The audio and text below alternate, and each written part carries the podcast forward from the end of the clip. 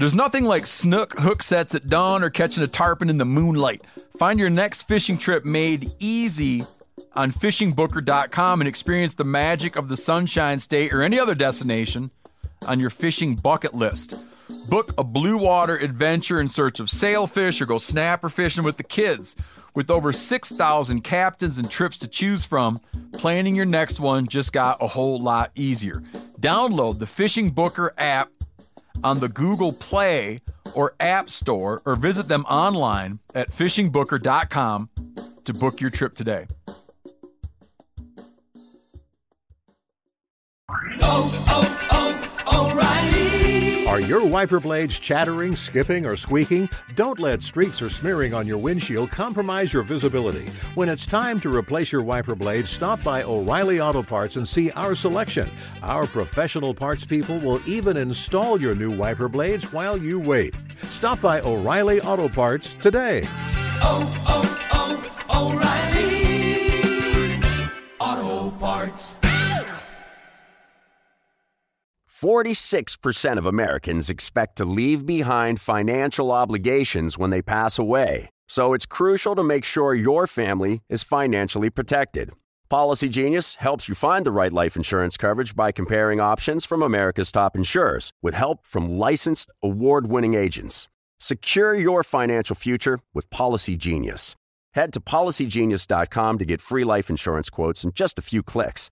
That's policygenius.com. Hey, I'm Tyler. I'm KC. and you're listening to the Element Podcast.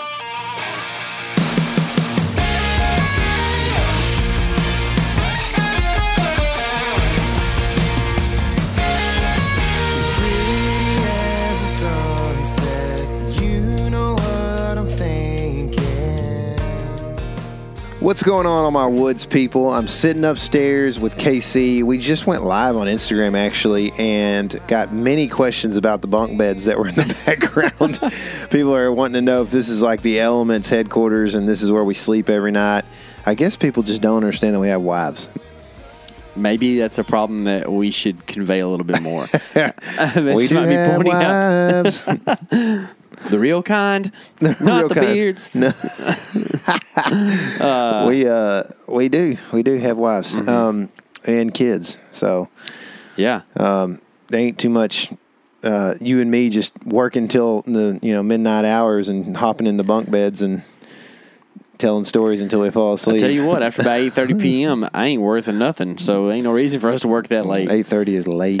I'll tell you what. I had a late lunch today, so I'm planning on going home and uh, and, Sleeping. and working. yeah, and then having uh, and then having a late supper. That way I can get some stuff done. Yeah, so it's gonna work out well. That's right. I went home for lunch today. Uh, Tyler and I actually uh, had some pretty in- interesting stuff uh, Yeah. happen earlier today. But I went home for lunch, uh, ate a little lunch, and figured out that going home for lunch while my wife is home might not be the best thing because she wants to update me on all the things that have happened in the last couple hours, and uh. Man. not much has happened in the last couple hours, but we still need to talk about it. So. Um, It's pretty uh, Came back.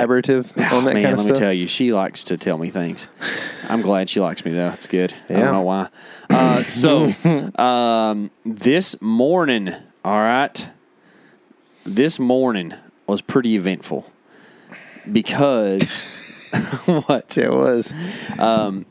I was literally sitting in my recliner in my underwear and researching some elk tags. And Tyler texts me and says, Pig rage.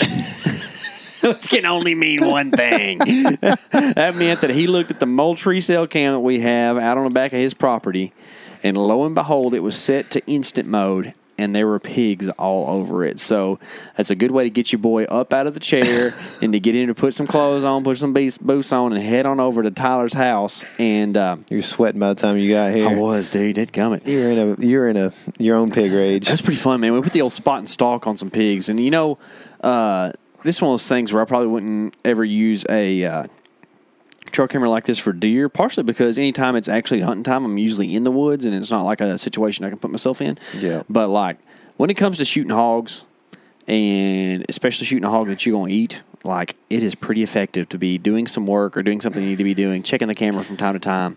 Did you know what I heard recently? What? I heard the old MeatEater crew. I hadn't listened to too many podcasts theirs in a while, but I listened to one the other day, and they had a some LiveScope discussion, and it was. This is what happens when you're a dad: is you don't get to uh-huh. listen to anything for more than about two minutes at a time. Uh-huh. So I got distracted and never got to finish hearing what they were talking about. They were talking about LiveScope and crappie, right? Yeah, I ain't saying I'm for it or against it, but I can tell you it's effective. it is effective. And when it comes to meat acquisition, I'm all about acquiring some meat in a fast right. way. Here's the But thing. Tyler, it's not. If you're about meat acquisition, you should go to the grocery go to the store. grocery store. Right. Except for if I can make myself more effective while hunting and I like to eat wild game, Mm-hmm. then I can go. I literally went back and could have harvested a pig quicker than I could have gone to Brookshire's this morning. that's right. You know what I mean? That's pretty good I grocery shopping right guarantee you, if you went back there with and I a don't need a hunting shotgun- license. Yeah. So How about that? Yeah, exactly. But you need a driver's license. Thanks, government. but to get the Brookshires. So which one? I, I mean, That's right. I didn't think about that. That's right. Got to have a DL to get to yeah, Brookshire's. you do. You got to have a lot of things. you got to have a social security number to have that uh, debit card you're going to use at Brookshire's. Yep. They got tabs on you, man. They it's do, over. man. They do. It's over, man. Only thing they ain't gotten me is a chip yet, but it's coming. It's coming. it's coming. Uh, so, anyways, what we did is that we went back there with a very effective and efficient manner of uh, spot and stalk. Uh, we, we actually didn't think the pigs were going to be back there Mm-hmm. because they hadn't been on camera for about 20 or 30 minutes, probably. Yeah. You hung a one of the Moultrie base cameras back there, which is the newest, or I guess 2022, you know, cell cam for them, and uh, it was like 812 was the last photos we had, and, we it was like 840 or something. We're stalking it like 850. I 850, Think. I looked at my, my phone while we were walking back there, and uh, we get back there and thinking it's not. Tyler even said it's like it's not looking good. And I'm like, yeah, man, that grass is pretty tall over there, and some of these pigs are small. So, um, about that time, he says, "There's one right there," and uh, it's like heading away from us at like 40 yards. I can't see it very good. We're trying to figure out where it is, and then I see him further up, kind of where your corn pile had been, and they kind of are up in there just raging around. And then we see like the long grass out there just twitching around. like, man, there's pigs everywhere. And um, kind of make a plan. I range 52 yards. I'm like, it's kind of far shot, but I can do that. Uh, and uh, I said, all right, I'm going to shoot that back one. It's like uh, about a 100 pounder, probably, maybe a little less. Might have been like a 90 or 85.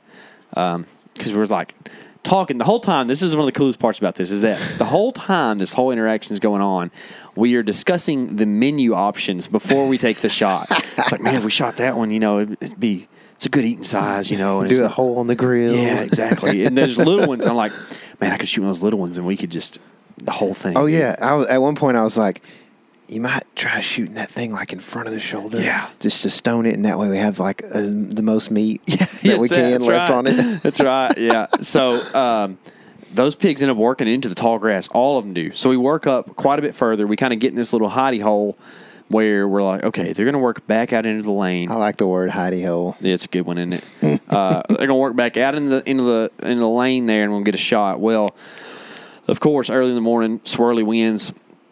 We actually had quite a bit of time, uh, and uh, but probably five minutes transpired, and uh, then the pigs ended up smelling us. So uh, that group of pigs hauls off so fast in the woods. And they were bigger than we Dude, thought. we got to look at some of them, and there's some big. The big boar was in that group yeah, and he was muddy and Yep. nasty. You know, people always talk about broadhead sharpness and penetration and all this stuff. Nobody ever talks about shooting through the mud cap on a on a uh, big old boar hog. dude, his sticks out far, and Yes. it's been there since he's been showing up for like weeks now. Yeah, he's nasty. Yeah, Yeah. Can you imagine just walking around with a big old just? I can't No. handle having a Nope. scab on me. You know what I mean? Imagine having a big old just half inch thick thing of mud on you. dude, I used to, I used to, I can't stand my hands, especially having like a film of any sort on them. You know, Yeah. like dust. You know the, you know how when you catch a bunch of bass, you get your thumb all kind of raged up. That's the worst feeling in the world Mm-hmm. Really? to me. Yeah, That I didn't like, bother me too I much. like the fact that like I'm like, yeah, look looked like That's I caught a cool. bunch of bass. But dude, it like the feeling is like fingernails on a chalkboard. to Really? me. Yeah. I don't It's know weird. why. It's weird. I don't But- have that too much. I used to, I did used to take Elmer's glue and put it all over my hands, let it dry, and then peel it off. You know, that was Mm-hmm. Yeah. fun. How much of it did you eat? None. That's good. Did you? No, I didn't eat no glue. Are you sure? I knew the kids that did though. We're your friends. Uh, but they, um, they still live in Salt Springs, right. don't they? That's right. Out on parole last week. Uh, so um, we uh, we thought the the thing was over, but like here's the deal with pigs: is it's never really over because a lot of times they just run to the closest cover and then just kind of take shelter, and those kind of did that. But we were kind of in discussion of like, man, we should probably just let them go. They'll be back out later today. And it'll work out. We can just come back after them, you know, as opposed to kind of getting in there and messing it up too bad. Well, while we're talking about this, we noticed that, or Tyler noticed, I think, that the long grass was still long grassing out there. Uh, so I was like, oh gosh. And I was like, is it an armadillo? And I'm like, I don't know. so we started stalking out into me- there. Reminds me of when Cody Brown shot that pig a couple years ago on that hunt. Yeah. You go, Cody shot an armadillo. but he said it like Brandon says it. armadillo. armadillo. Uh, so um, we start stalking out into the long grass, and we think we're stalking this pig, and then we decide it's a mud clod. And then we start stalking a different little pig, and the mud clod starts moving. So then it's not a mud clod anymore, and it is a little pig. And it ends up there's like six or seven 10 to 18 pounders running around. I pick out the biggest one. It was a, a brown kind of colored um, piggy. And uh, Mud clod colored. yeah, mud clod colored for sure. And I'm ranging big old grass clumps, and I got it arranged at 18 yards. And so I was like, okay, that pig's gonna be a little farther than that whenever I get a shot at him. And it was actually pretty fun and um, slightly challenging because we had the wind on these pigs for sure. Uh, they were not going to smell us, so it's like let's just sit here and wait and kind of play whack a mole almost on these little piggies. Well, I think I'm about to get a shot. I've come to full draw on this pig. And then uh, he turns and goes back, kind of in some thicker stuff, like golly. And the whole time, I'm like, man, thing's kind of small. It's gonna be kind of hard to hit, even Yep. at 20 yards. and the pig walks out a little further, and uh, does give me a pretty good shot. Uh, and I, I'm at full draw. Tyler, I know Tyler's on him, uh, so I'm like, all right, it's a little far. So I aimed a little high on the pig's body. Now, given this pig is like the size of a rugby ball. All right, it's bigger than football, but uh, not much bigger. What's a more American thing to say that it's the size of? Um, Like the size of a a grocery store watermelon, kind of like that, but longer, of course. You know, so a very large butternut squash. so many descriptors right. here. So um, it, I'm like, okay, I'm going to aim like high shoulder. Worst case scenario, I hit it high shoulder and it goes down because it's a tiny pig and I'm shooting a mechanical. I think, yeah, I yeah. I Yeah, your shooting- first shot. First shot was a mechanical.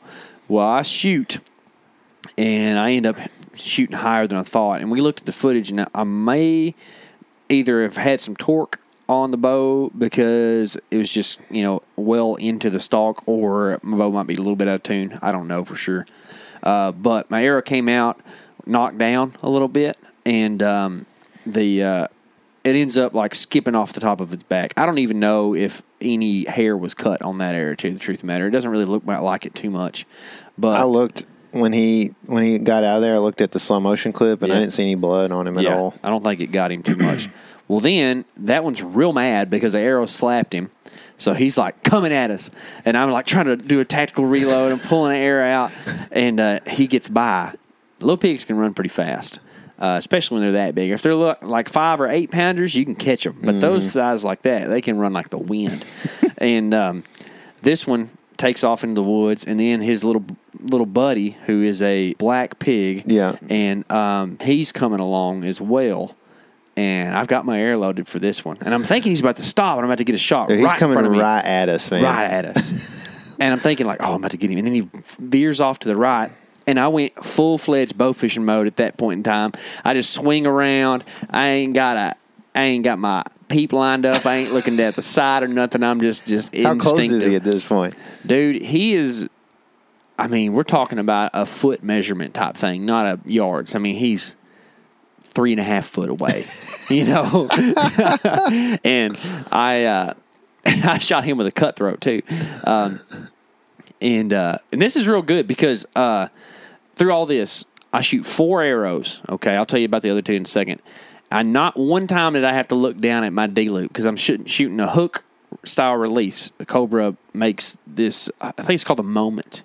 Is the release I'm using, and uh, it's like it's just so intuitive. You don't have to look at your D loop. You just put your thumb on your string, find it, and it's right in there, ready to go. It's a pretty pretty slick little deal, uh, and you know pretty reliable in this situation. But uh, especially when I camp my bow to the side to shoot it, you know it's not going to make it do something weird, you know, with that hook. But I uh, I go like a big old rolling gar on my right, and I just whack and pull the trigger, and that pig was two inches from being lights out. I end up skinning the top of his nose, um, and uh, I'm telling you, if that 150 grain cutthroat would have hit that pig in the head, think about this: Smoke City. it's a single bevel broadhead into the skull of something. So what is single bevel supposed to do? Yeah. Yeah, that could have been wild, but Yeah. it didn't happen. We were so close, man. It almost happened, and then We were like, oh man, like, oh man, it's over. And then I think Tyler said, "Look, there's more out there." Yeah, they're all bunched up like yeah. they do. Yeah, they all got in a big old wad, and we're like, "Oh man, I'm about to get a shot on one of these." Well, uh, they're little, and they're like 20, 22, 23 yards away, and I'd already missed one at that range, so I was like, "Okay, maybe I need to like see what they do or whatever." Well, then they just take off running. Crap. And so, uh, but then the tall grass explodes and out comes a big pig. And I said, There's a mama. So I load up with SEVR this time. And that pig takes off running at probably like 25 yards. And I'm like, and I've done a lot of pig shooting on the run, but not with a bow. I've done it with a gun. And normally, if you're shooting a 223, a pig on the run at like a decent range, like within 100 yards, uh, you aim at like the nose of the pig and you'll hit it behind the shoulder. Well, this pig wasn't on the run like blistering fast, so I kind of did the same thing at 20 yards. And what ended up happening is, is I hit that pig through. I, you know, I kind of. I, I this time I looked through my, my peep and everything. Right, it's a good shot. Got Tyler nailed it on the footage on this stuff. By the way, it's gonna be pretty sweet. On I was surprised. YouTube. I don't feel like I was looking at the camera for half that time. You know, dude. you can just get good sooner or later. You know what I mean? I think you're there. Uh, you just put that thing on 120 and just be there. You know. But uh, I uh, I end up hitting this hog. I'm like, oh, this is gonna smoke. It's gonna smoke. And then right at the last second, it's like whoop, the pig's in front of the arrow, and I end up hitting this pig through both rear hip bones. It's that's your hip bone, right? Like this this thing right here I don't know. is a it's the big bone in your back leg, the thing that goes into your hip socket. Should be your hip I don't like to think of it as mine because it was the pigs. Because that kind of creeps me out. yeah, but let me tell you something. You hit a pig there with a vector hammer, uh, 600 grains. It's going to break both of those back legs. That was pretty impressive. It was. Uh, and right then, that pig just locked it up.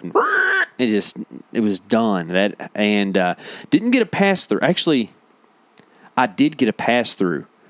There was blood on the opposite side where Right. it poked through. Yep. The hammer busted through both of those back leg bones and poked through, but it, the arrow was still in the pig, and that just locked the pig up. And I've seen them do this before a lot of times. Whenever you hit them, and uh, they'll just like kind of give up, like they're like, "What just happened?" So I'll run up there because I know it's not like fatal, at least uh, instant. Um, in hindsight, I probably hit uh, femur is what that is, femoral artery, the femur, so hip bone. Uh, so um, I probably hit femoral because there's a lot of blood in that spot, and uh, that pig would have died pretty quickly. But I ran up there and got another hammer out, and this time this had an afflictor. Where are you getting all these hammers from, by the way? Dude. I feel like you've shot so many arrows I this morning, dude. Uh, this is my fourth one, uh, and I had the fifth one out. I did, and that's my whole quiver. In case you didn't know, but um, I had that uh, afflictor, and I was like, "All right, I'm just gonna put a second one in this pig to finish it off, and it's just gonna crumple right here, and it's gonna be awesome." And I pull up, and I can't really see the pig real great because it's in the grass kind of, and it's black pig, and it's crazy how well black things can blend in.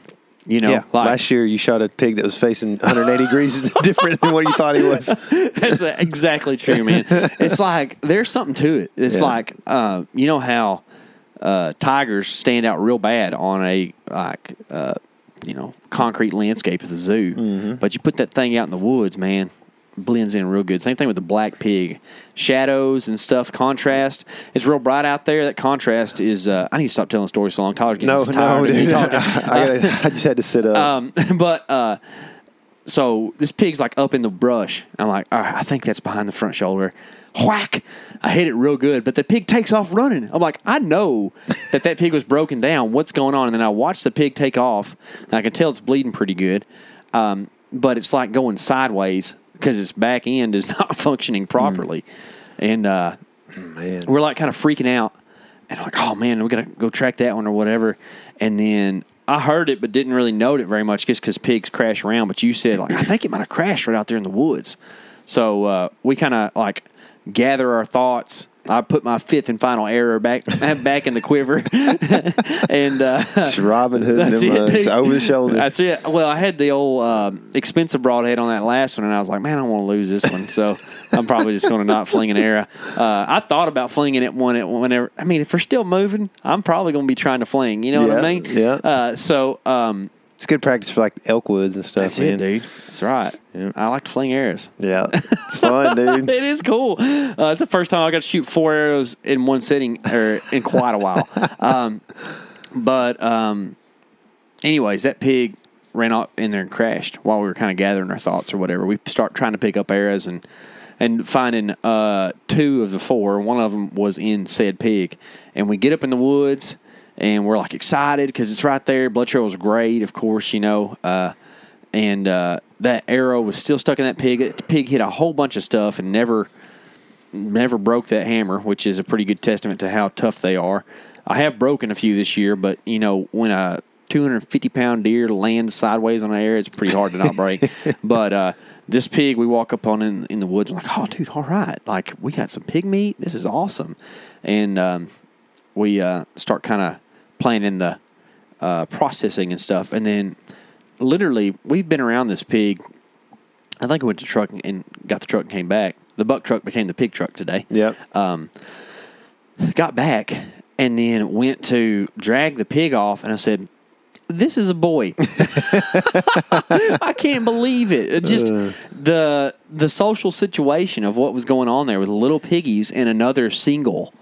It's just that's always going to be a sow. Didn't think twice about it not being, and then pretty much went to drag it off and found um, evidence of said sexuality of pig. So you know, like it's uh, Well, this is you are assuming. Assume, I'm sorry, I gender. assumed the gender, but yeah. So that was a fun pig morning. Now we've got it uh, quartered and cleaned up a little bit on ice. Going to do a brine and probably smoke a bunch of that, Mm. and that way we might have some pulled pork sandwiches when everybody uh, comes down for our spring fling. We're going to do some more air flinging at pigs here pretty soon. We've got are. two new, well, really kind of three, but two that are going to be probably introduced that week. Uh, that are guys that are going to come down and help us out this season, and that, we're pretty excited about that. So, y'all know Eric uh, E Gentry.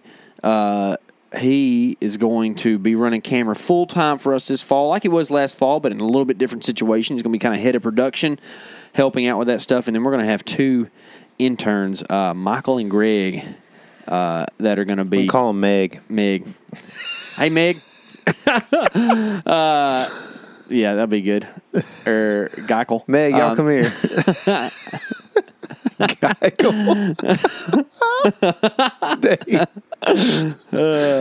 oh Yeah, gosh, so that'd be good. But we're gonna be doing that in a couple weeks. Um, so, anyways, uh, we're gonna probably do some smoking on this meat and have some pig to eat.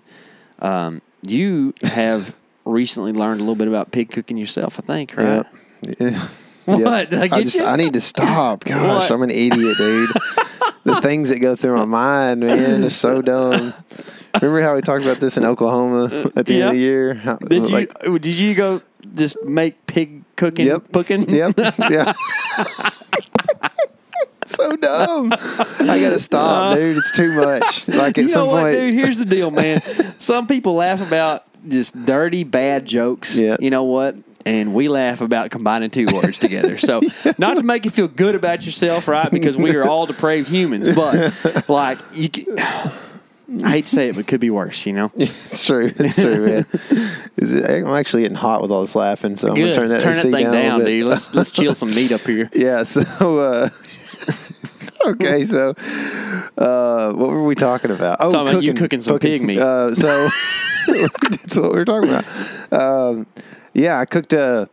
So I was telling KC this morning. I was like, I cooked a backstrap. Last time I cooked a pig backstrap was like several years ago. It's kind of embarrassing thing to think about, but I hadn't shot a ton of pigs or whatever in the last few years. But um, so I did it in the crock pot, and I did like I did like I was going to do it like in the crock pot with cream cheese and stuff like that, and it turned into a shriveled piece of jerky. Basically, I mean it was just dry, about like that Velociraptor's tail right there, and uh, I. Uh, I was, you know, really disappointed in it, and uh, so recently I shot a pig, and y'all saw the video. If you haven't, go check it out. It's uh, called something shooting pigs in Texas in slow motion or something like that.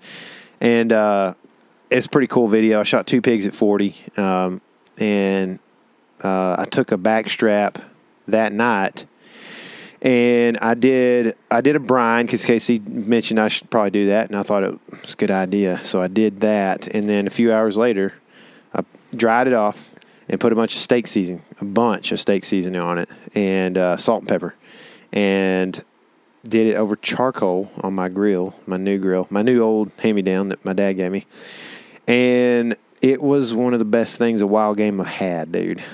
That I cooked at least. It was really good. So now I'm fired up and ready to do some What'd you say earlier about brines? Brian's or Brian's because there's a lot of Brian's in our life. The brines that you use on uh, on hogs. Uh, they can't mess them up. You said Can't- you ain't never known a brine to do something bad to a piece of meat. Oh, yeah, yeah. I like them on chicken. I like them on hogs. I like them on everything. You got to watch out though, because here while back, I actually did try to marinate some chicken in a citrus marinade and left it too long, and the chicken turned into goo. Ooh, Yeah, ooh, dude, that was makes me weird. disgusted. it was weird, man. It didn't. It didn't turn into ceviche.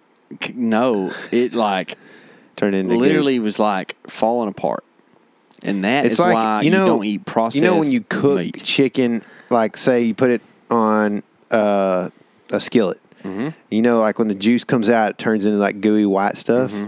That's what the citrus. It was just cooking it barely enough. That's it. Yep. That's exactly what happened. The citrus cooked it. yep. Yep. It's nasty, dude. that is nasty. Until it's ceviche, and it's good. Um, so uh, we've been doing a lot of cooking here lately, and uh, I think that we might do a little bit more video stuff about some stuff like that. I'm hoping. Teach some of y'all uncivilized folks how to maybe do a little culinary stuff. You know what I'm saying? Don't quit going to Taco Bell like we do right. all the fall. We've been talking about that actually. We need to do a better job of eating better in the fall. Um, now, given a good hot fast food meal is pretty nice sometimes. Can somebody's girlfriend like come cook for us on the road for free? yeah, for real. That would be great. That'd be terrific. like, like, Like- not uh, not like some random person's girlfriend, but somebody, somebody in that the we know, group. yeah, somebody that we know who might be really good at cooking street corn. Can they come cook for us? Yeah, some? for That would be real good. Uh, but uh, so that's what's been happening lately. Yep. Upcoming here, we are going to be headed to the old TNIC, right? We are. Yeah. Yep. We're going to be uh, going to the NWTF and Mm-hmm. uh, convention there in Nashville, Tennessee, which I've been to that place several times. Cool city. Are you gonna bring Um, your guitar just in case? no. Like, what if you could just walk in and just all of a sudden, like people are like, "Man, it's Tyler Joe." Man, you know what would happen? what? I would walk in and people would be like, "Get out of here." What Nah, dude. There's also a lot of guitars around there that I could, if I needed one. Yeah, you can probably find one I could probably find one. uh, yeah, so we're going to be there. Uh, actually, um, you know, Chad Rice from CRUZR, he invited us, which is it's the first time he's ever invited us to do anything. But uh, he invited us to come work his booth for free. That's so right. we're gonna, we're gonna do that for him uh, and hang out at Chad's uh, booth a lot. So not all the time, but uh, did we we set a Friday time at 1.30. We're going to be there at Friday at 1.30 for sure. Yeah. So if you're around the area and you want to come meet up with us and hang out and talk about turkeys for like three minutes and talk about whitetail for thirty, Yeah. uh, you come to the booth and, Yeah. and we'll be talking about that stuff. Come by, swing by, as you'd Swing. say, in a saddle. You'll be swinging a little Yeah, bit. or uh, if you got a big old beard, you can be Or- swinging. Or if you wear pineapple shirts, Yep, So, you could. Uh, which it happens to be what you did at ATA. But uh, there will be uh, some cool stuff at the CRUZR booth. You can come by and check out all the different saddles. I mean, Tyler and I run the XC uh, just because it's simple and it works real good for us. But uh, Chad actually has a couple other options you can check out as well. And I think old Hunter H2H, H2H, HTH actually runs the Archon, doesn't he? he does. He does. I haven't been in an Archon since about last April, I think, or something. So I kind of forgot what it's Turkey all season. about. Yeah, that's right. Yeah. Hunting turkeys from a Sw- you're hunting, you're swinging for swingers. That's right. But uh, yeah, snoot swinging. Uh, so that's what when if we shoot a turkey this year, we're gonna call that video that swinging snoots. Um, that'd be pretty cool, actually. Don't Dude, y'all we need to take shoot it? turkeys and pigs and call it snooters, just straight Oh, up. snooting around.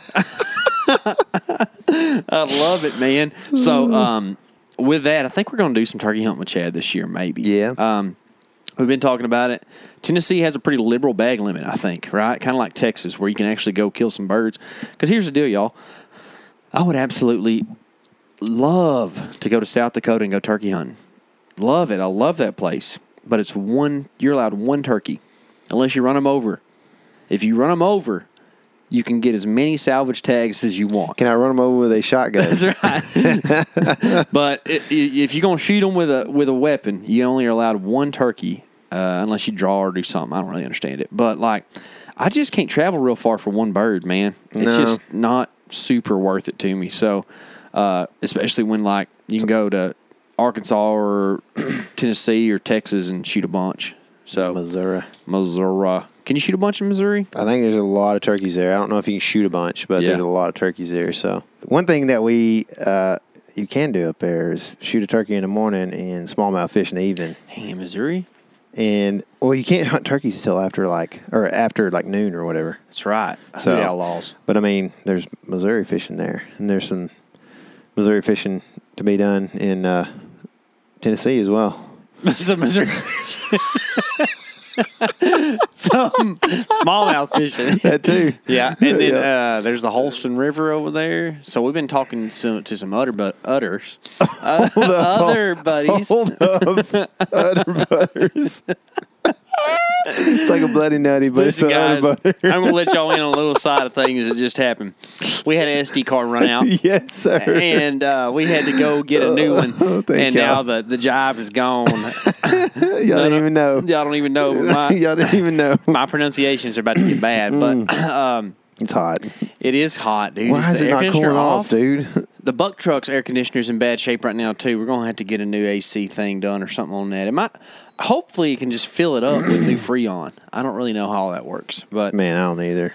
Don't ask me any of those kind of questions. I know some stuff about house air conditioners, but not truck ones. the light turned blue as opposed to green. It that feels seems cooler. like a cooler thing for to happen. That's right. I think it was on fan. When it's on green, it's just pumping uh, pollen in here. I Oh, good. Yeah, that's why I was itching earlier. That's it. Yeah. yeah. Um, but we're. Mm-hmm. probably going to do. Here's the deal.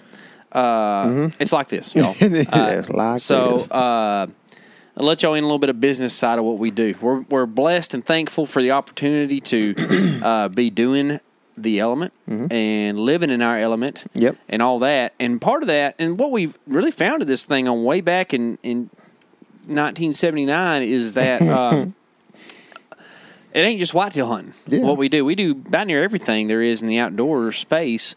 we ain't just living in our buck bedding. That's right. Living in our Balloons element. and all that stuff. But we, uh, like, straight up, I will be a non consumptive user from time to time and just go hiking. Mm-hmm. You know, I like that. Especially before elk season, you don't That's right. consume much at all. No, that's right. My, I'm being consumed um, by my by my fiery passion to kill a bull. Uh, but um, so uh, we probably are going to cool it on the whitetail stuff a little bit because right now it seems like y'all are pretty checked out of whitetail stuff from what I hear. So uh, we we might be doing a lot more fishing stuff and some cooking and stuff like that on the channel, and of course maybe a little turkey hunting as well. But uh, We uh, Fishing is what I wanna We do wanna so do some bad. fishing, and I think y'all like fishing too. So we're gonna do some of that stuff. But you can you can send us a message on any platform you can reach us through, and let us know if you have a preference as to what you would like to see. Because we we want to give you all the opportunity to have a voice to produce some element content, and uh, if we're gonna put stuff on the YouTube channel, like I want you guys to enjoy it. I mean, I, I like I said, I can do this stuff, you know, that I like, kitchen two and three inch cutthroat in my own spare time if I want That's to, right. you know. So That's right. I like to plant onions in my garden, but y'all don't want to watch me do that because it takes way too long. So one at a time, or One at a time. Actually, I, what I do is one, two, three. f- Sometimes it's one, two, three, or one, two, three, four, twice, and then I grab six or eight onions, stick them in the holes, and then mm. I pinch them all in there. That's right. Dang. You already got bored. Turn Just in into a crab. That's right. already got bored. you didn't even watch no video. You I got glazed bored. over it by the time you were done talking about it. Uh, onions are, are not the showstopper that tomatoes are, right? So it's just it ain't ain't quite the same. By the way, on that phone call earlier, I glazed over a couple times. I noticed in the was, beginning you were getting sleepy, dude. I was struggling, dude. Yeah, we had a phone call. It was a good phone call earlier. It was, uh, man. about some some archery stuff that hopefully we'll get to let y'all in on soon. Mm-hmm. Uh, but um, if you have some thoughts or some cool videos you've watched in the past about fishing, you'd like to see some more stuff or whatever, let us know that stuff because Tyler and I aren't really that cool. So we don't like to do cool stuff sometimes, like catch. He said three inch native cutthroat trout. So um, sometimes y'all like to see us catch big sharks and stuff like that, and I just hadn't done that on video in a long time, uh, or ever on video. Yeah, actually, I was gonna ask. Um, because that would have been cool. Yeah. Dadgummit, dude. My biggest shark of my life was a seven foot one inch bull shark caught by myself on the head of a jack that I'd caught out of the kayak. That the tail end portion was eaten by a bull shark underneath my kayak. Hmm. Epic story, right? None of this is on video. My mom and dad had already kayaked across the channel and took my phone with them for some reason. So then I couldn't hmm. record anything or do anything. Just had to let the shark swim free. Hang on, it's just a memory in your mind. That's it, dude.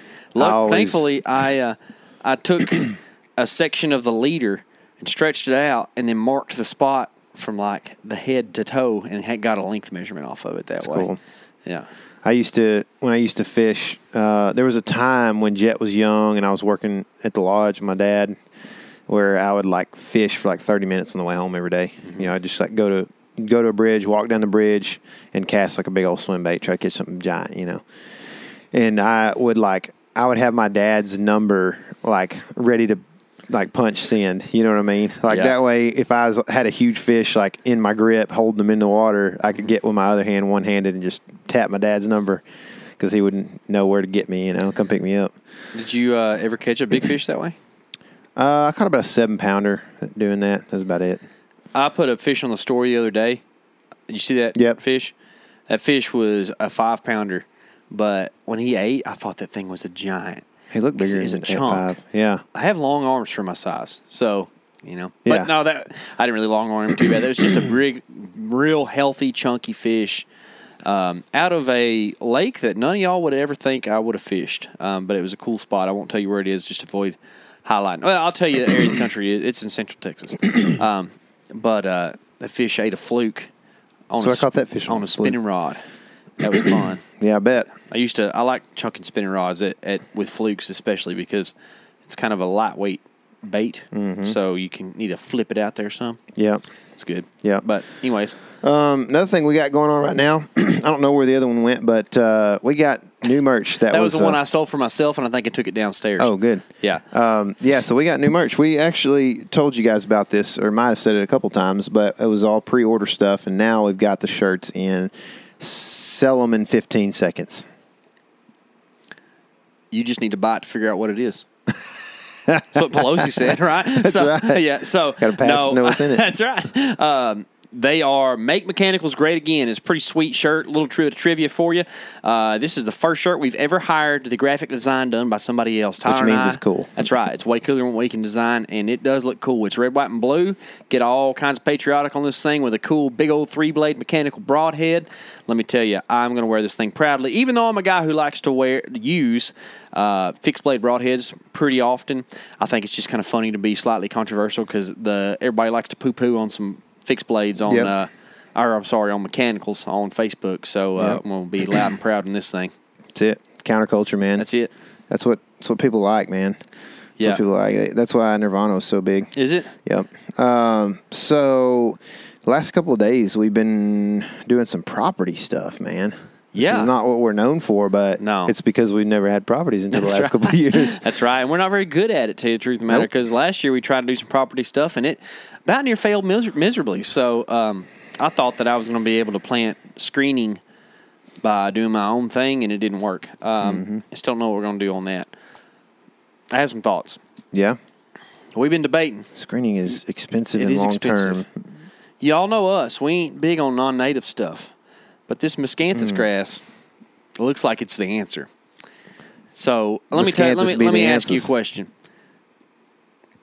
Is a T post native, No. but you use them to keep the cows in with along Yeah. with the barbed wire? So there's a there's a spot for non-native things on the landscape as long as Are they you trying to be Tom function. Rosenbauer right now? Because I listened to that podcast the other day. Did he say something about this stuff? Oh, he had he had a guy on that they were talking about anti non-native stuff. Really? Or not anti anti-native. It wasn't really anti-native, but it was like, uh, you know, on that this this is the Orvis podcast for those who don't know. Um, they were talking about uh, how non-natives aren't as bad as people make them out to be. Sometimes. So uh, I don't want to go and just plant a whole bunch of uh, autumn olive on my property, even though I don't know what that is. People don't like it. I've never seen an autumn autumn olive in my life. Uh, I have seen some. Uh, what's some silver olives called? Russian olives. Russian olives, Yeah, those are cool trees. Apparently, they're not native, but Yeah. they're pretty. they are. Um, probably why they're here. Um, but I do think that if you planted a uh, haploid uh, miscanthus grass that cannot reproduce, there's a good chance it's not going to reproduce. I'm holding a dinosaur in my hand, so, So- Jurassic Park has told us otherwise. but uh, so haploid being non-reproductive, correct? yeah, it's like a like a mule where Yep. it's a it's a hybrid of something, and What's the difference in that and a triploid?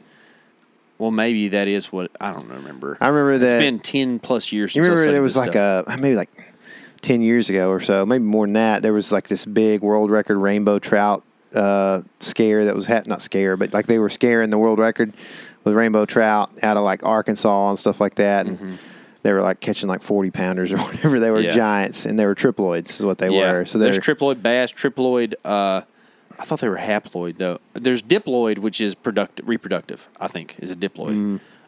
um, somebody with a biology degree, if you're listening, let us know what this really means. But I think that haploid and triploid both are non-viable reproductive offspring. I think diploid is what our uh, armed forces are about to be. Not good. Not good. Uh, so, uh, any anywho, uh, it would be good to have a, a non-native that works really, really good for screening that doesn't cause any problems. Like, there's a difference in a non-native and a non-native invasive. Yeah. Wild hogs Hold are on. non-native ev- invasives, right? There's also a difference in a native invasive and a native, right? So, let me think about this. There- Grasshopper. there are yeah, there are examples, right? So like a yellow grasshopper around here is a native critter, but some summers they will eat the screens off of your windows on your house.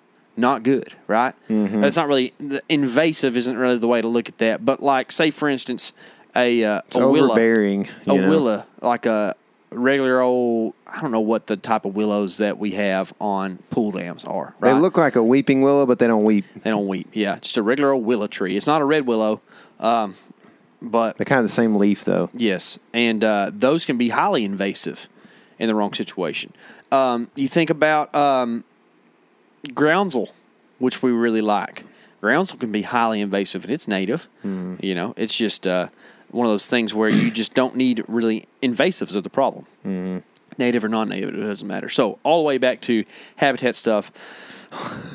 Hold on. The other day when we were with Brian, we were talking about non-native invasives. What was it? It was hilarious. Oh, I don't remember. We were. It's about when we were about to put out that uh, last camera, wasn't it? When we got the big deer. Yeah, I think it was What somewhere. were we in talking about? Dang, it oh, was it was uh, it was like the we were talking about the sugar sand and how it was non-native invasive. we we came up on this place that had a bunch of just white sand and like you know here in in you know interior U.S. and uh, we, we were we were like, man, you know this stuff is kind of overtaking this area. Ain't nothing growing. Mm-hmm. And like at the same time, me and KC both said non-native invasive. That's right, dude. Y'all don't probably think that's we very funny, but That's okay. They don't have to think everything we do is funny. Just Nope. some of it. I do. I know that's right. It's all right to just be who you are. You know what I'm saying? yeah. So, uh, anyway, that is you've been talking about the gigantus miscanthus, and it is uh, potential um, that it's there's potentially some uh, screening uh, applications that we're going to use that on. Yeah. right? And then some loblolly pines. We transplanted some of those from my house to your house They're the other dead. day. No. Pigs ate them. Yep. Uh, but uh, that makes really good screening. We actually went and did, we haven't talked about this at all, but we went and did a property consultation for a guy who's now a friend of ours, uh, Mm-hmm. Mark Stone, really cool guy. Um, but um, so that guys, that's not something we really advertise doing or whatever, but it's something you are interested in. It's where something we're open to because we can all learn from each other and uh, it's fun. But anyways, I noticed that Mark used pines as screening and he he chopped the tops of them off at the height he wants. And every year he just goes back in and prunes them, and it works pretty good. I was like, that's kind of cool. I might have to do a little bit of that. It'd actually be real neat if you could like build you a little pine circle and then put your tripod inside that pine circle and then lop them all off about shoulder height. They're impenetrable. the ones behind you keep high. Yeah, buddy. That'd be cool. Be sick.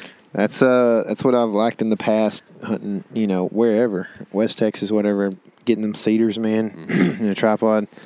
You could do a jumping jack, handstand, Dude, whatever you want. Until see the fever kicks in. then you get cedar fever and you can't see straight through your eyes. uh, what are you going to do on your property, uh, habitat wise? well, so we did- Habitat might be the wrong thing to say because we got the habitat. Yeah, I mean, my habitat is, is growing better and better for sure. Um, I've done a couple things so far this year. I've got uh, probably 85% pasture land and 15 woods. And in the woods, I've been trying to take some of these cedars out to get, um, because it's a lot of cedars, and I'm trying to get uh, sunlight to hit the ground in there. It needs a burn bad, but here's the thing: is the cedars are so thick, and the elms, and all of it in there is so thick um, that like I don't those cedars don't even fall when I cut them sometimes, and so like I, they're just there's a lot of them that are stuck in there, and I need to bring some out, make some brush piles and stuff like that. I feel like, but I mean, like I said, they're they are so thick in there that um, I'm having to leave them and just let them skeletonize basically. Um, and I mean, they're doing some cool stuff. Like I've look, I went in recently and looked at the ones I did last year, and it definitely worked to an extent. The one thing that's an issue with that is that I, I, I'm, I don't want to cut off the deer from where they want to go, and that's kind of hard to do because them things will go whichever direction they want sometimes. And um, I mean, because I'm not going in there, you know, like I'm trying to make them fall one way, but if they don't, then I'm not too worried about it. You know what I mm-hmm. mean? So I'm not. I'm not going to go and like see that it's not going to fall my way and go hook a line up to it and try to pull it or you know whatever. So that's one thing I'm trying to stay away from is like making it to where deer just don't even want to walk through it. You know, I want to mm-hmm. I want to at least have a few trails that can kind of carry through my property.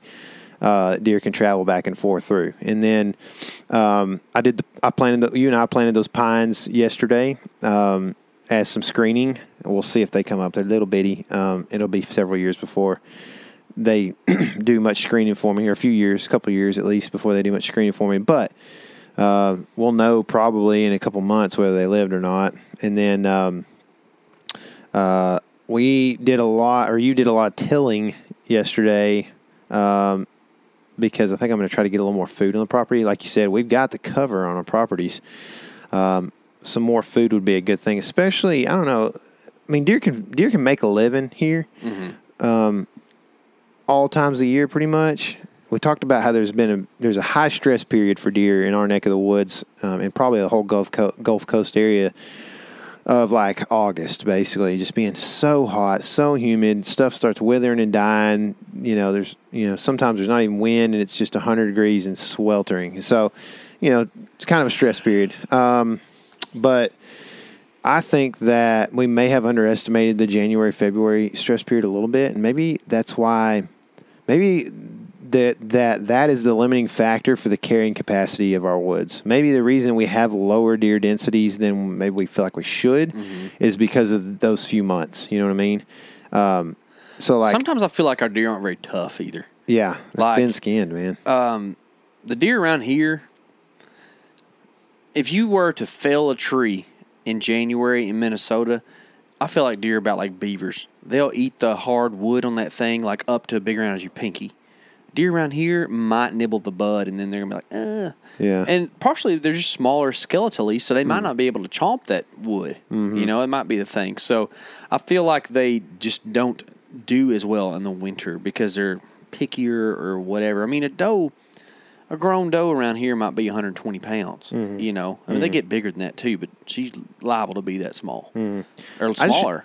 I wonder if like you know I've seen some studies uh, from I can't even remember maybe some Mississippi State people where they talked about I think it was Mississippi State people because they were talking about how there's like three different types of habitat main habitats in Mississippi where there's a delta stuff that's real prolific and uh, has really good uh, soil com- uh, com- composition and then you've got like pine areas and then something else. And they were talking about how throughout the study, long story short, they figured out that does were actually sending signals to their offspring um, on what the like status was outside. So like offspring in a certain area were going maybe thirty percent bigger than offspring in the, another area in the same state, not far away, because of the amount of food there. Well, yeah, well, that's So- a pretty interesting thing. I think that was uh, what the what's the name of that podcast? It's the Mississippi State one, uh, Deer Habitat Podcast or something. but um, I think it was it's it like was double generational too. Wasn't it? Yeah. like the first What- generation didn't, but right. after the second generation. You saw that thirty percent of size increase because Yeah. They were sending a signal to their fetus that mm. hey, for three or four years it's been pretty good. Yeah, my whole life it's been this way or whatever. Yeah. You know, for for the does that were born in that first generation. crazy. So yeah, it is crazy, but it kind of makes me think like maybe the does are sending signals to their offspring uh, in our area that uh, things are just right. We don't need any more of you guys. You know what I mean? Like Yeah. we don't need a bunch of double doe uh, twins or whatever, double or twins. You know, for uh, per doe. I don't know. I, I'm just making a bunch of hypotheses here, but it just seems like that food could be a. We've seen deer really hammer our corn in the last month and a half. So, that being said, I think food would be a good thing for the deer. And Yeah. walking around, there's really like there's stuff in there. There's greenbrier, but I mean that stuff has got to be chewy. You know what I mean? It ain't the easiest thing. It ain't good for them. Yeah. you know. And, And, so uh, I actually did some tilling on your property, and uh, it's pretty cool because I was using onX to uh, like look at the sizes of the property. Right, Mm-hmm. you can use their. It's on their tools button down there at the bottom, and it's like you can do area shape, Mm-hmm. and you can kind of make the size of your food plot or whatever. Because you and I were talking, and um, really, Yeah, you can take like food plots that you know have worked for deer Mm-hmm. in the past in wherever and in the same area, say, and you can go, this is how big this is. This works.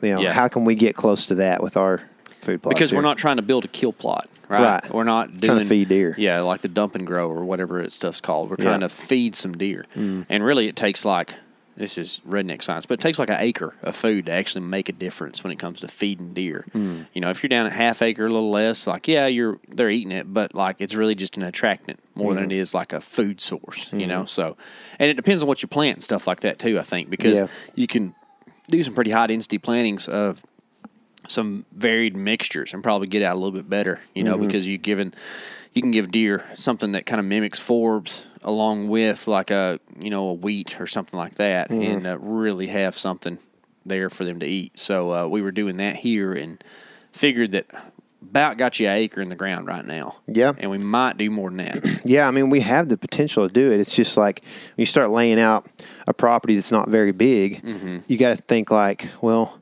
how much how important is this cover to daylight movement on my property? And if I get rid of it, it's you know two years before it comes back, like it mm-hmm. like where it's cover again, at least you know. So. Yeah. How to you know that's the thing, and you've talked about this before with your property. Is kind of observing deer and seeing what they do, what they want to do on your property. I mean, I could do a huge overhaul, right, and work all spring and summer on my property, and I might do something that's not good. But if I mm-hmm. do a few things that I feel like you know could make a difference in just the deer movement, movement, bar, like just period, then you know I can see how that works next year and make a, and make moves from there. I guess mm-hmm. you know, and that's kind of one thing. It's like I don't want to do too much, but I also don't want to do not enough that it doesn't force them to do something different. You know, so mm-hmm. I don't know. That's, that's kind of the things that I have been doing is trying to figure out like how much food can I plant and, and do I want to plant. And KC's, you know, been kind to get a tractor over here and help me out on that. But, you know, that's the hardest part of getting everything done, really. Um, Equipment and know-how is Yeah. the two two limited resources around here. so, yeah. So, I mean, hopefully the know how, um, you know, it doesn't seem like too hard if you put a bunch of things together, blend them up, and try to make something come up, you know. I mean, we all know that wheat feeds deer pretty good. Yeah. So we mix wheat with something else, Yeah. and it should go pretty well. Yeah, I mean it. I'm not afraid to try a bunch of different stuff together and see what comes up, and then from there, you know, Mm-hmm. work off of that. So Yeah. um, I don't know. It's one of those things that's that like I'm trying to. That's what I'm working through right now. Or, like is my cover stuff. Like I'm trying to make sure there's daylight movement on this small property, right? And um, last year there was not a lot of daylight movement. It didn't appear on my cameras, at least. I didn't spend hardly any time hunting here, but um, that was because I wasn't seeing much daylight movement on my cameras. So, how do I make that happen more often? I guess. Yeah. Yep. it's going to be fun to do that planning uh, Yeah. and try to make that happen. I think that's one of the lures of being a a property owner is a little bit of management here and there and just trying to kind of figure out what works. And, you know, by the time that you're ready to go dust to dust, you might have something figured out Yeah. and your kids can benefit from it. Yeah, for real. But That's uh, what like all them, all them uh, dudes that have been doing it forever since like outdoor TV started. You know, Mm-hmm. that's kind of where they're at. Is like a lot of them are turning into grandpas right now, and Yeah. getting and, and even getting quite a bit older than just being except a for grandpa. Bill, he actually looks younger. Yeah, somehow. but they all have these farms, you know, and their Yeah. their kids and grandkids are going to get to rip the benefits. But thing is, once you once you get to grandkids and things start getting like split up and stuff, like there's always a bunch of them that don't care. It's Mm-hmm. Yeah. like they're going. Yeah. Hopefully, at least pass the gene on to one of them. yeah Uh, speaking of planning, Hmm. we've been doing some planning. Teagues. Tigs. so, uh, been doing some tag uh, research here lately. Mm-hmm. Uh, there's some deadlines coming up. We're gonna I'm not gonna talk any state specifics to y'all because y'all some sneakies. and we don't want to see you out there where we trying to hunt or taking our hunts or nothing. But um, no, go make sure you're keeping up with your tag application stuff, your points in all these states. Um, Tyler and I are Tyler and I Tyler uh, are real fired up about elk this year. Yep. So much so that I'm go, yawning. we didn't go last year, so this year I think we're going to try to make elk happen one way or another. Um, and we want to talk to y'all a little bit about something here. Okay. We Listen, have, baby. We have lived poor for so long in our lives. And not that we are just wealthy now by any means. However, uh, we are trying to do this thing full time, right? And within that, there are doing it business. full time, dude. Yeah, we are. Come on now. Oh, Don't oh, sell yeah. it short. Oh yeah. Um, there are business expenses that come along with said thing, right? So uh, there's a couple things that we want to run by y'all. See what y'all think about it. How many of y'all are open to leasing ground to, and that being one of the ways that you have whitetail access? Because we've talked about not you know just we're going to have public land routes because that's just the way we do stuff, right? But uh, we have talked about maybe leasing a little ground, you know, kind of on a cheap here around uh, the eastern half of Texas that uh, we can hunt and also have friends and family out on and stuff like that too. Because honestly, if I was trying to get into hunting and I had to go hunt some East Texas public to be the way I got into hunting, I'd be getting out of hunting pretty quick too. Yeah. So it'd be a great way to nurture some relationships and, and help introduce some people. I also like the fact that there's more opportunity for us to try some potentially some of the like land management type Yeah. stuff. Like I get to plant, plant two food plots today this year on my property or whatever, Mm-hmm. and then maybe one or two with you, and it's like you could try something completely different on that property if you had the rights to do a little plant or whatever and Mm-hmm. you may learn something there that you can use on your property but just that experience man is kind of what i crave anyway you know Yeah. so Yep. I think uh, there's there's that, and also like um, we aren't. We're going to try to draw some tags for elk, but we really want to go elk hunting, and I'm gonna, just going to give y'all a just uh, something that you just take this what you want.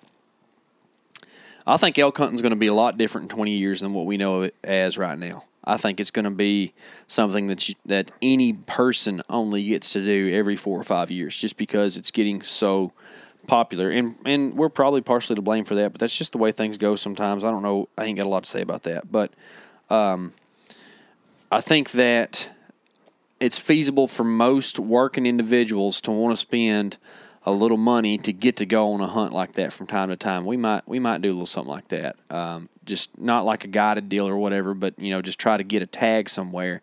That way we can go hunting. So uh, y'all let us know what, what you- trespass fees as Yeah. cool people call it that's right. Yeah, that's right. If you're, you know, um, I don't know that whatever that weird K word is that they use uh, for rhinos, uh, that's what that's what they like to use as trespass fee. Um, but you know, like we said, we're not wealthy by any means, but like it would be nice to go hunt elk and do that from time to time. Yeah. Because honestly, I don't like spending a lot of money to go chase other guys around on OTC, yeah and that's what you end up doing. I think, man, I think honestly, I think um, I know this is a tough deal for you. It's not quite as tough for me, and but like I think there's a lot of dudes willing to spend money on things like that. Yeah. and That's uh, kind of why I wanted to ask yeah, everybody I think there's a lot know? of dudes out there, man, that like understand that and want to do it. And I know, like, like I said, that's something that mentally you have struggled with. Is like, man, like, you know, should we be spending money on this? Not we, but like, should I be spending money to go do a hunt? Because and sometimes, you know, for a guy who cares about his family and everything else, it can seem irresponsible. Mm-hmm. But um, like you said, kind of earlier, you've talked about a couple in a couple different ways. Like you can spend X amount of money and go out there and potentially have a really bad experience or not good, not super fun experience, right? Mm-hmm. And you still spent some money and time, or you can go out and spend the same amount of time, spend like maybe twice as twice as much, three, four times as much, whatever, and have a crazy awesome hunt. Not see people, see wildlife like it behaves when there's Mm-hmm. Become a not better men. hunter. Become a better hunter. You know, like and then just get that man, just get experience. Also, potentially bring back some really awesome meat with elk and stuff. And I think there's a lot of dudes that see I those values. Eating elk so bad. 2018, right? It's the last time that we Yep. had an elk. Golly, We used to just sit around the RV all the time eating elk. I know, dude. Remember Every that? meal. Those were good days, man. Golly, we sure had enough. nothing to do. The element was fueled on the elk meat back That's then. right, and we didn't do nothing good. Everything we did was terrible. I don't know why y'all are still hanging out listening Oh, to us. funny. Um, yeah. But yeah, I mean, I, I don't think, like I said, I don't think it's a big deal. You know, so some of you guys may know Chris Webb, who is uh, who's a part of the Element and has. Uh, you saw him in South Dakota this year and, uh, And his- in Texas. He shot a buck in Texas. So if you haven't seen that, it's a really cool video. He shot a really awesome buck. Uh, first buck with a bow, right? Yeah. And then he was hunting some in South Dakota. You'll see him. He actually uh, missed a deer in South Dakota. Unfortunately, um, he was juiced up though. Yeah, I would've been too. He probably will listen to this, so I'm going to go ahead and just throw this out there because I love him. Uh, we called it the, the episode was called Christmas for a while. I had to say that, Chris. So sorry. Yeah. Um, but yeah, so Chris, I was talking to him about some of that stuff the other day, and dude, he's like, you know, he's he loves what we do. He has loved what we do since he found us, and before we ever knew each other. And um, he he's you know doesn't spend a ton of time hunting public, and like is all about going and shooting elk if it costs some money and whatever Yeah, else. man. So it's just you know Honestly, hunting public is hard, is hard enough. Yeah. Like you go buy a landowner tag somewhere, if you're not on the private ranch, like you're still competing against all the people that Oh, are hunting yeah. that unit For sure. And I hate the idea of competing, but it really is. Like Yeah. you're just you're competing for, the resource. that's right, yeah. You're not competing against them. Yeah. But um, you know, so it's not it's not like it's a canned hunt or anything like that. Well, dude, know? I mean, not everybody's Randy Newberg and has been putting in for 30 years. Yeah, You know what I mean? exactly. And I mean, I'm not saying anything. I, I, I've sat right beside Randy and ate dinner before, so Mm-hmm. I'm not saying anything bad. Y'all don't go be telling him stuff. we ain't talking about him. I think it's awesome that he got to do that, but not everybody is that age, right? And has uh, had the foresight to start putting in and the you know, funds and whatever else it was to Mm-hmm. start putting in when the everything opened, you know. And uh, as far as I know, Randy is drawing these tags, you know. So he did say one time he bought a landowner tag. yeah, I mean, I'm sure he has and, before. and he's upfront about it. Uh, That's right. And I mean, not that it even has to be right. no, You're just hunting public land. It is That's- what it is. I mean, it's it is what it is, man. Yeah. So I mean, it's uh, it's kind of like you could spend twelve hundred bucks on a new bow, or you could spend four hundred bucks on a four year old bow, or Yeah. whatever, however old, you know. So like. Um, not everybody wants to spend the same amount, but everybody Yeah. has an you know opportunity, right? I quit snuff so that I could buy a landowner tag one time. There you go. I was having to quit snuff seven years ago. Yeah.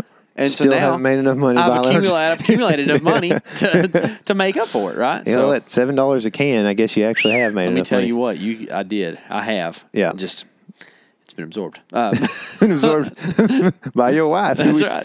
Who we were talking about in the beginning of this episode. Wives. Insurance, yeah. Uh, perfect. But uh, yeah, um, y'all understand right now that elk hunting is not going to be, in my opinion, the way it is now. You will not be able to go to these states and just go elk hunting on an OTC tag over the counter. Talk about make you want to cry. Yeah, dude. makes you want to cry, but it is what it is. And at the same time, do you want to go over the hunt right Not now? anymore, No. but I mean, you killed two bulls O- OTC. Yeah, it was a different a couple world. years back. That's right. It's before pre-COVID. amount. Yeah, and Yeah. pre-COVID and pre. Here's something that's not talked about enough that I'm going to put out there for the world to hear. Dadgummit, don't get us censored. These states start taking certain units out of over the counter and putting them into draw only, which is fine. They, I guess, have the prerogative to do that. But what happens is you don't have the same number of guys in the leftover over the counter units that you would have. You have all those people that used to hunt those other units over the counter who still aren't putting in for the Mm-hmm. draw, and they just pile into these other over the counter units. And what it's doing is killing over the counter elk hunting death by a thousand cuts. Right, because, now those units are terrible and yeah. people are And overcrowded. The states are gonna they're gonna like you know champion for this whole like oh we actually need to manage these units better. It's like well actually if you just would give people more opportunity to hunt, manage a a, a certain amount of units in the state for I can go on on and on. Yeah. but pretty much you, they're making the hunting in some of these units worse on purpose. Yeah. that's what I think. well, that's a um, And you know what? If you want to get real conspiracy theory on it, that's a conspiracy. Here's what I have to say. for sure. Anti hunting groups hate hunting, but they hate lots of animals dying a lot more than they do a few animals. So I think You wouldn't that- say people who support parks would be anti-hunting, would you? I don't know what they support, but uh, I would say that having parks and wildlife within the same umbrella in a state department is a terrible, terrible choice. Uh, and I would also say that there are a few units in some states that they only give out three or four tags for, and those are really, really good, good hunts. And you think that anti-hunting groups, anti-hunting entities are not smart enough to realize like, oh, you know what? If we could just facade this as like trophy management and make it to where nobody wants to hunt these things except a few elites, then for the most part, it's a net win for us because instead of They killed hunting in 40 years. yeah, Yeah. Exactly, Western hunting. Mm-hmm. Yeah. yeah. Yep. Yep. Could be a deal. Welcome to your Uh, positive outlook. so uh, y'all just go home and just sit in a dark corner by yourself. Kiss your wife tonight. eat a bunch you of milk chocolate. That's right. you no longer have to be in elk shape ever again. That's right. Yeah. Uh, you know, one thing that you and I talked about that could be a good way to solve that, um, the like point creep stuff. I don't know. This is a thought. If you Mm-hmm. have any thoughts on this, send us an email or uh, message or something. Let us know what you think about this. Mm-hmm. you talked about this. I thought it was a great point.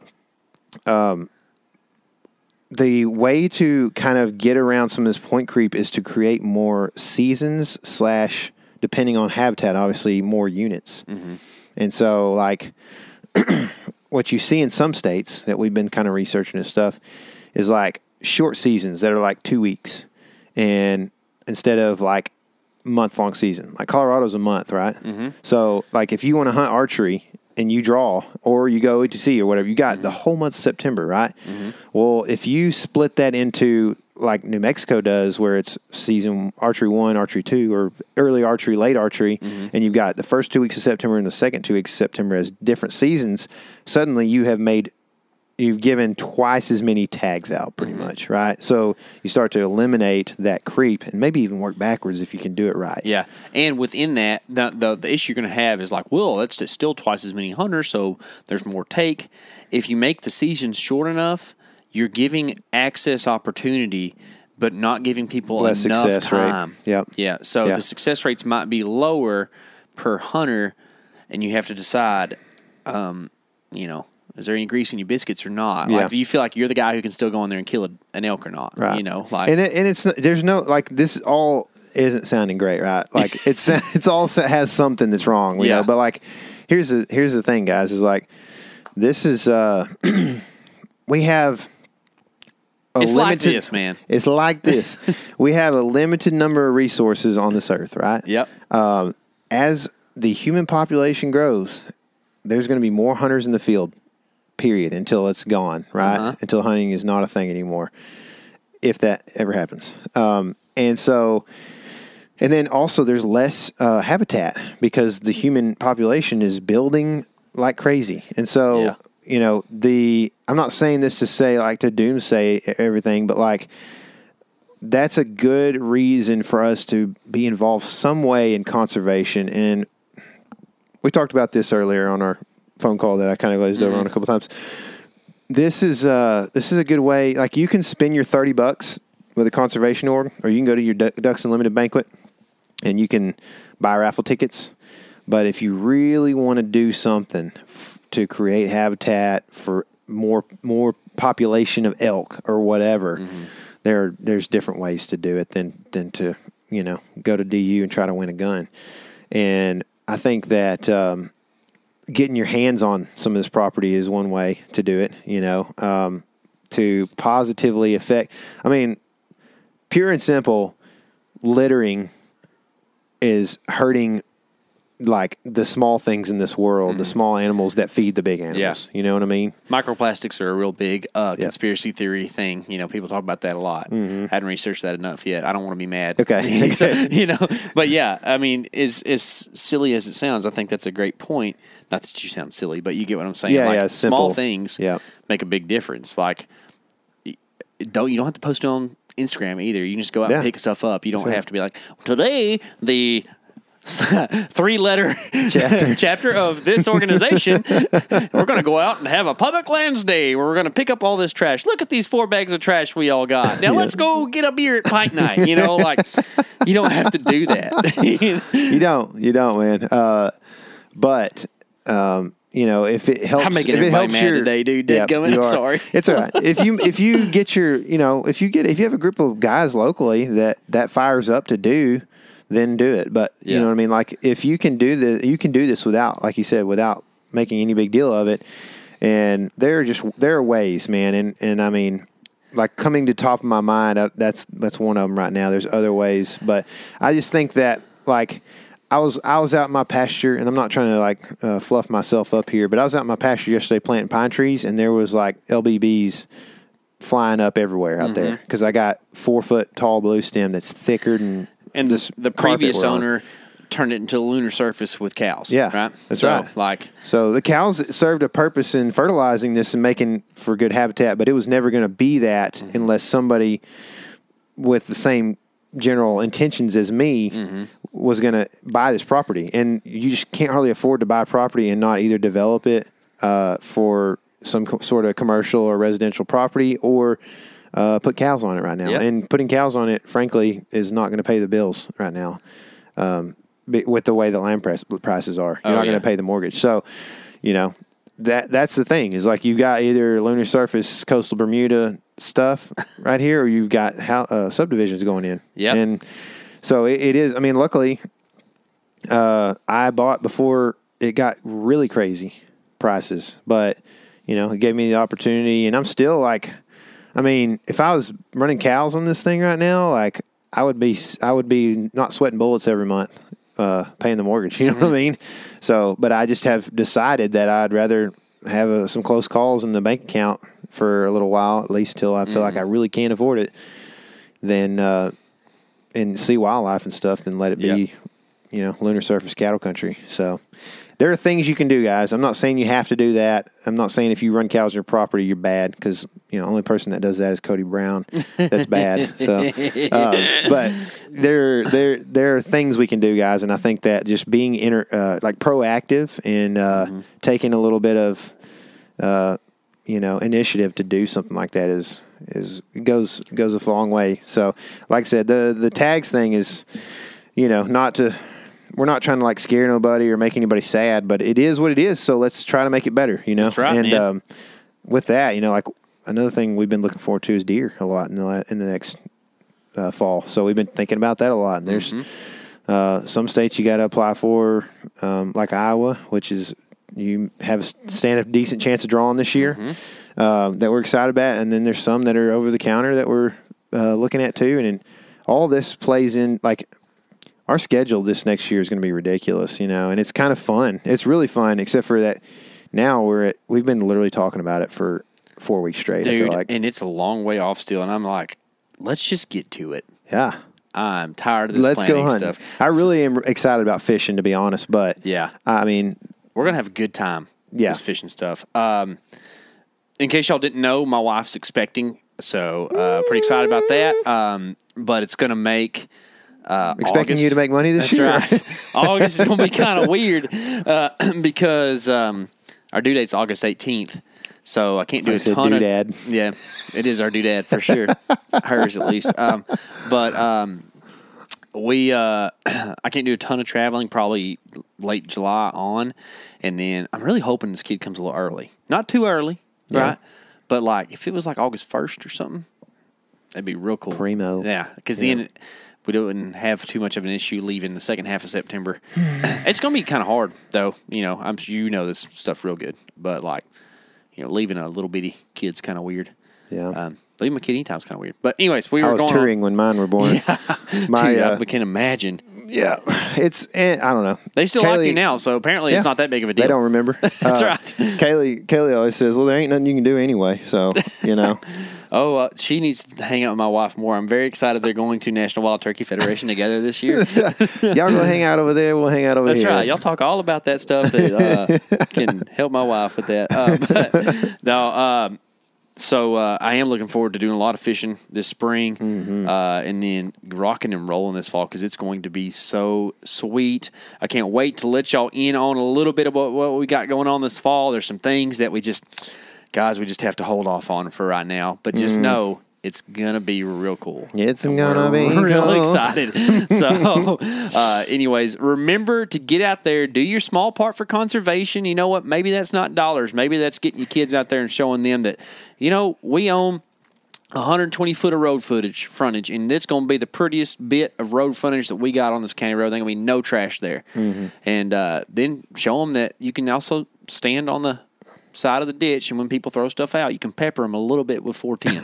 but outside of that, Uh, uh, just don't hit thought- that beautiful cardinal that you. I thought about that, Dad gummit, dude. I'm tired of these people throwing.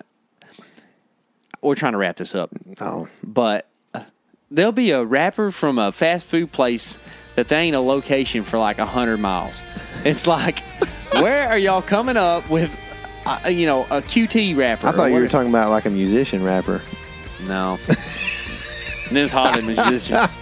Um, but, uh, uh, no, anyways, I don't mean to rant. Uh, No, that's good. I need- Hey, real quick, we also have some postseason videos, uh, postseason scouting videos that a few of y'all seem to have appreciated. So uh, we're going to try to maybe put a couple more of those out too. So if you're interested in that, be looking forward to a couple more of those. And if you haven't seen them and you're interested in knowing everything we know about scrapes, rubs, or truck scouting or whatever, then check those out as well. Um, but yeah, back to your uh, Cardinal Ditch. That's it. Remember to do that. Remember to check out the YouTube channel, and remember this is your element. Live it.